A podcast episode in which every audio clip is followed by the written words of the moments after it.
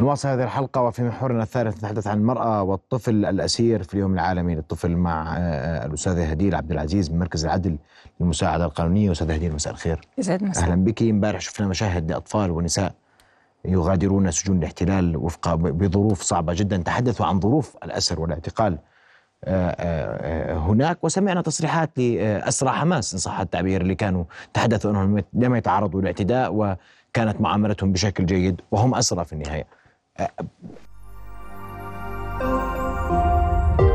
رؤيا بودكاست.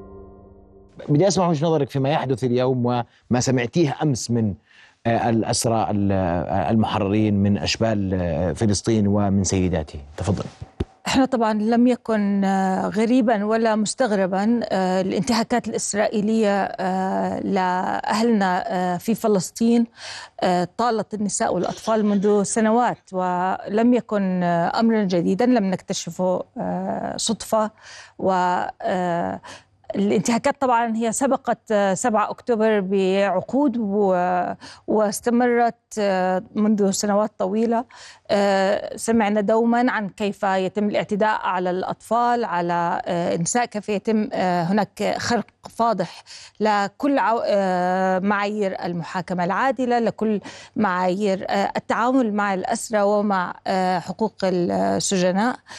سمعنا أمس ما كنا نعلمه سابقا، لكن يبدو أنه هناك عملية انتقام حتى من الأسرى من قبل جنود الاحتلال ومن قبل سلطات الاحتلال، تجويع، اكتظاظ في السجون، إبقائهم في البرد، إساءة معاملة واعتداءات جسدية ونفسية. وحتى أن الاحتلال بقي حتى اللحظة الأخيرة مصرا على المزاودة والإمعان في الانتهاك من خلال التعامل معهم، حتى منعهم، محاولة منعهم من الاحتفال، الدخول بمداهمات على أهالي الأسرى، منازل أهالي قبل دخولهم نعم. وتهديدهم في يعني في محاولة تبدو ليست غريبة على سلطة الاحتلال، هو يمارس كل أنواع البطش نعم. وهذا الكلام ليس جديدا حقيقة. ما يراه الأسرى الفلسطينيون في سجون الاحتلال حتى لا تشفع لهم طفولتهم ولا تشفع للنساء كونهم نساء، لكن هو عمل ممنهج يهدف إلى كسر إرادة الشعب الفلسطيني نعم. والعقوبة المزدوجة، إضافة إلى أصلا انعدام مشروعية اعتقالهم أو من حيث المبدأ. واضح. سأتوجه مباشرة إلى القدس ومعنا من هناك مراسلتنا آية الخطيب. آية مساء الخير، آخر التطورات لديك آية، وكيف الحال في القدس؟ وهل من أسرى سيطلق سراحهم الليلة وفق المفترض من سكان القدس؟ تفضلي آية. نعم، نحن نتواجد الآن في منزل عائلة الأسيرة إسراء جعابيس التي من المفترض أن يتم الإفراج عنها مساء هذا اليوم. الاحتلال لم يعلن عن الأسماء، ولكن كالإجراء المتبع منذ الأمس قام الاحتلال بمطالبة فرد من العائلة بالذهاب إلى سجن المسكوبية للتوقيع على بعض التعهدات بعدم السماح لأي شكل من أشكال التجمهر أو الاحتفال داخل أو في محيط المنزل، وكذلك يتم الطلب منهم بتوقيع على تعهدات بعدم تقديم الحلوى داخل المنازل. الاحتلال طالب شقيق الأسيرة إسراء جعابيس بالحضور إلى المسكوبية ظهر هذا اليوم، ومنذ ذلك الحين وحتى هذه اللحظات لا يزال يتواجد داخل المسكوبية. بالطبع قام الاحتلال بمصادرة هاتفه، ولذلك نحن لا نعلم أي تفاصيل إضافية عما إذا سيتم الإفراج عنها أو عن باقي الأسيرات.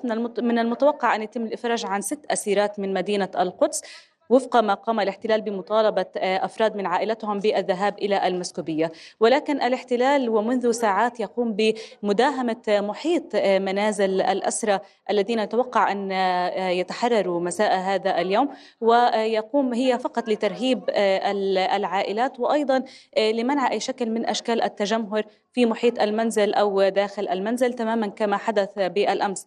الاحتلال استعان بالشرطة وبالجيش وبالقوات الخاصة لقمع أي شكل من أشكال التجمهر في محيط منازل الأسرى المحررين. حتى الطواقم الصحفية تم منعها من التواجد هناك في محاولة لمنعنا من تغطية ورصد هذه الفرحة، فرحة التحرر من سجون الاحتلال. ولكن حتى هذه اللحظات وحتى الآن لا معلومات إضافية هنا، ولكن الاحتلال يتلاعب بمشاعر عائلات الأسرى بشكل كبير. يعني خلال الساعات الماضية كان يأتي بمركبة عادية لا تحمل إشارة أنها شرطة، فيعتقد الجميع بأن إسراء قد وصلت إلى منزلها، فيبدأ أفراد من العائلة وابنها بالركض باتجاه المركبة، ليتبين في نهاية المطاف أنهم من الشرطة الإسرائيلية التي فقط تريد أن تتلاعب بمشاعر العائلات. الاحتلال ينشر العديد من الحواجز الطيارة في مختلف الشوارع إن كانت الرئيسية والفرعية في مدينة القدس لمنع أي شكل من أشكال الاعتصام أو التجمهر في المدينة. أود التنويه إلى أن الأسيرة إسراء جعابيس إحدى الأسيرات الأكثر تعاني من الأكثر خطورة من حيث الحالة الصحية التي تواجهها، وقد تعرضت في العام 2015 إلى حروق بأكثر من 60% من جسدها، نتحدث عن حروق درجة ثالثة. ومنذ ذلك الحين وحتى هذه اللحظات يمنعها الاحتلال من الحصول على أي شكل من أشكال المساعدة الطبية أو حتى المساعدة داخل سجون الاحتلال. يعني هي فقدت جميع أصابع يديها نتيجة ما حصل من حروق لها بعد أن انفجرت عبوة الغاز داخل مركبتها. الاحتلال منعها من الخروج من المركبة حينها، وأيضا منع طواقم الإسعاف من إسعافها، ما أدى إلى أن تصل الحروق في جسدها إلى 60%، ومن ثم منعها من أي عملية جراحية أو مساعدة طبية. لذلك العائلة، هل هناك معلومات أين يتركز اليوم؟ أين يعني في القدس أنت تحدثت عن الأسيرة إسراء جعابيس، هل هناك معلومات عن مناطق أخرى أين سيتركز اليوم الأسرى الذين سيتم الإفراج عنهم، في أي مناطق؟ لا معلومات، الاحتلال يرفض إعطاء أي معلومات. حتى يعني في مدينة القدس نحن نعلم بأن 6 أسيرات سيتحررن مساء هذا اليوم، ولكن لا تفاصيل إضافية ما إذا كان سيقوم بذات الإجراءات التي قام بها بالأمس، أو أنه سيقوم بإرسال كل أسيرة على منطقة مختلفة لتعذيب الأسيرات والعائلات بشكل إضافي، تماما كما يحدث في الضفة الغربية. ولا عائلة في الضفة الغربية تعلم من أين ستستقبل أبنائها وبناتها في هذه الليلة، وهذه ضمن التعذيب النفسي والجسدي الذي يحاول الاحتلال من خلاله تخريب فرحة الأسرة والعائلات وكل الشعب الفلسطيني. نعم، أشكرك كل الشكر آية الخطيب، مباشرة من أمام مسجد إسراء جعابيس، الأسيرة التي يفترض أنها ضمن قائمة الأسرى التي سيشملها الإفراج عنهم اليوم. شكرا جزيلا لك آية. الحقيقة ست هديل بدي أسمع وجهة نظرك بما أوردت آية اليوم، حتى عمليات التي تسبق وفي أطفال وفي أمهات أطفالهم ينتظروهم، واستمعت إلى هذا الإجراء الغير إنساني وهو ديدن احتلالي لا تغيير فيه. تفضلي. حقيقة أن قوى الاحتلال تلجأ إلى الكثير من المعاملة، أساليب المعاملة التي تدخل ضمن مفهوم أو تعريف المعاملة القاسية واللا إنسانية، وأهمها الحرمان من العلاج، أهمها الحرمان من رؤية النور، والمبالغة واستخدام الاحتجاز الانفرادي كإحدى الممارسات الدائمة، والتي بكل شك هي شكل من أشكال إساءة المعاملة وترقى إلى مستوى التعذيب. سمعنا أمس كيف أن إحدى الأسيرات تحدثت عن أنه حرمانها من أبنائها، فهم أصبحوا لا يعرفوا والدتهم. بس تسمحي لي، إحنا امبارح ركز كل الإعلام الغربي على صور المسنات وأسرى حماس، ولم ينظر أحد إلى أن هناك أطفالا خرجوا من سجون الاحتلال، وأن نساء خرجوا من سجون الاحتلال بحال صعب جدا. يعني لماذا هذا التفريق والتمييز، وكأن يعني الحياة اختلفت اليوم، كأن قيمة الحياة الإنسانية تختلف حسب جنسية الإنسان. من الملفت بأنه يتعامل الإعلام العالمي والعالم الدولي جميع بشكل عام العالم يتعامل كأن هذه معركة بدأت في 7 أكتوبر. نعم. لا ينظرون إلى السياق، لا ينظرون إلى 75 عام من الاحتلال، لا ينظرون إلى انتهاكات وجرائم كانت ودائما استمرت وهي ما تزال مستمرة ومتفاقمة ما قبل 7 أكتوبر. الاعتداءات من المستوطنين على الفلسطينيين، وليس فقط في ليس لا نتحدث فقط عن الجرائم التي ارتكبتها قوة الاحتلال في غزة في منذ 7 أكتوبر، قبل ذلك كل الاعتداءات على المدنيين في الضفة الغربية، في القدس، الاعتداءات على المصلين، على الحرمان من القيام بالشعائر الدينية، الاعتقالات غير القانونية، الاعتقالات بدون محاكمة، سنوات تمر دون محاكمة، الاغتيالات. تخيل أن في إسرائيل أوقفوا عقوبة الإعدام وفي الوقت ذاته هم يقومون بإطلاق النار على الفلسطينيين على المعابر لأي سبب، ثم يمنعون سيارات الإسعاف من إنقاذهم ويتركوهم يموتون في الشوارع. وهذا يعني شهدنا إحنا الفضائع وشهدنا الجرائم التي يرتكبها الاحتلال الإسرائيلي على مدى سنين طويلة، ولم تأتي لنا هذه المشاهد وهذه الشهادات على أنها صادمة، لكنه مع ذلك هي مؤلمة. نعم. اليوم إحنا عم نشهد بأم أعيننا كل هذه المشاهد التي تؤشر بوضوح على أن العالم قد فقد مصداقيته وفقد إنسانيته. نعم. سأكون مع مراسلنا محمد العدم المتواجد في الخليل. محمد سيتحدث إذا ما كان هناك لديه أي جديد هناك، وأيضا جنين قبل قليل حيث تشهد جنين اشتباكات بين قوات الاحتلال بعد ارتقاء شهيدين وإصابة 3 آخرين ومنع المصابين من الوصول لمستشفى ابن سينا المركزي في محافظة جنين، ويبدو أن الاشتباكات تزال تدور هناك. وقفة لذوي أسرى الاحتلال لدى حماس يطالبون فيها بالإفراج عن أسراهم، أيضا من سجن عوفر لا جديد حتى اللحظة، والمصادر حتى اللحظة لم تتحدث عن جديد فيما يخص صفقة التبادل التي باتت على ما يبدو معلقة الآن. أتوجه لمحمد العدم من الخليل. محمد، آخر التطورات لديك، هل هناك أي أنباء عن وجود أسرى لمحافظة الخليل قد يفرج عنهم بعد قليل؟ تفضل محمد.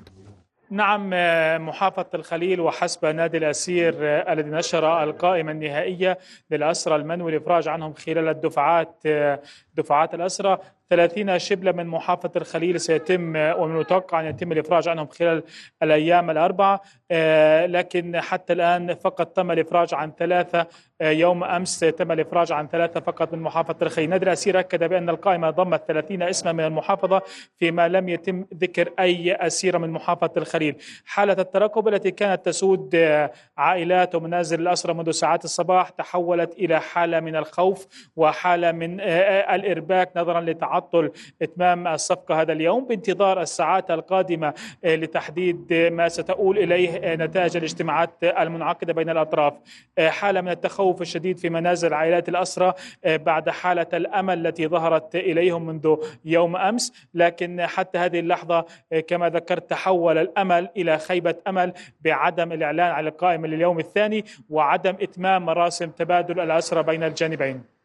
نعم، أشكرك كل الشكر محمد العدم مراسلنا في الخليل، كنت معنا مباشرة من هناك.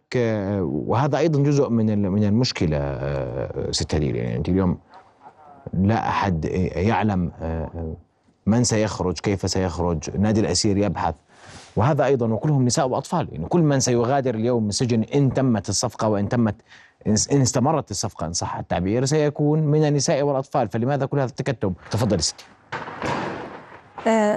الحقيقة أنه ما يحدث الآن هو مجرد إمعان في الجرائم وإساءة المعاملة، وهو شكل من أشكال الحرب النفسية التي يحاول العدو الصهيوني أن يشنها على أهالي الأسرة، وهي إن دلت على شيء تدل على مدى الانهزام الذي يحكم قراراته وسياساته للاحتلال الإسرائيلي، لأن هذه الممارسات يعني فيها شكل من أشكال الانتقام السفيه.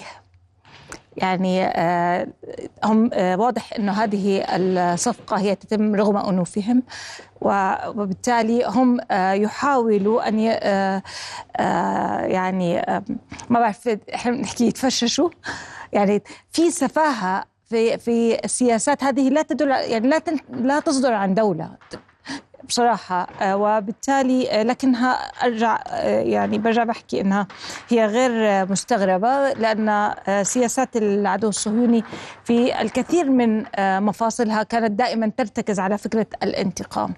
وربما علينا أن نتذكر اليوم، بدي أرجع لسؤالك، كثير ناس اسمحي لي قبل ذلك أنوه أن القناة العبرية 12 تقول أن مصر تبلغ الاحتلال أن صفقة تبادل الأسرى سيتم استئنافها الليلة، وأن مصادر في الاحتلال تؤكد ذلك، فيما يجري وزير الاحتلال رئيس وزراء الاحتلال اجتماعا مع قوته الأمنية المجرمة لبحث تفاصيل فيما إذا ما لم تتم أو لم تستكمل صفقة الهدنة. تفضلي وعذرا عن المقاطعة أستاذ هديل. تفضلي. عكس إن شاء الله الله يتمم على خير. يعني كثير من العالم شهدنا بأنهم تفاجأوا أصلاً أن هناك رهائن إسرائيليين، لأن الواقع أن هؤلاء الأسرى هم ليسوا موقوفين أو ليسوا محتجزين، لم تتم محاكمتهم محاكمة عادلة، هم يقومون يخضعون محاكمة أمام محاكم عسكرية، يعني تكون نسبة الإدانة فيها شبه مؤكدة، فبالتالي لا يمكن وصفهم بأنهم محتجزين أو أنهم موقوفين، هم على أرض الواقع رهائن. والعالم الذي ثارت ثائرته لأن حماس أخذت رهائن من المدنيين منذ سنوات يتابع ويغض البصر بالكامل عن أن إسرائيل تقوم يوميا بأخذ رهائن من المدنيين ومن الأطفال، وشهدنا بشكل متكرر أن هناك كانت حالات لمداهمات لمدارس واعتقال لأطفال في سن السابعة وفي سن الثامنة والتاسعة، وأخذهم والتحقيق معهم بدون وجود ولي أمر أو بدون وجود محامين. شاهدنا جميعا كيف يتم إساءة معاملة الأطفال أثناء عملية التحقيق والضغط عليهم من أجل الاعتراف. شهدنا أن هناك الكثير من التهم هي بالأصل لا ترقى لأن تكون تهمة جزائية ابتداء، ومع ذلك كان يتم اعتقال أطفال واحتجازهم لسنوات نتيجة رمي حجر أو حيازة سكين بدون القيام بأي عمل.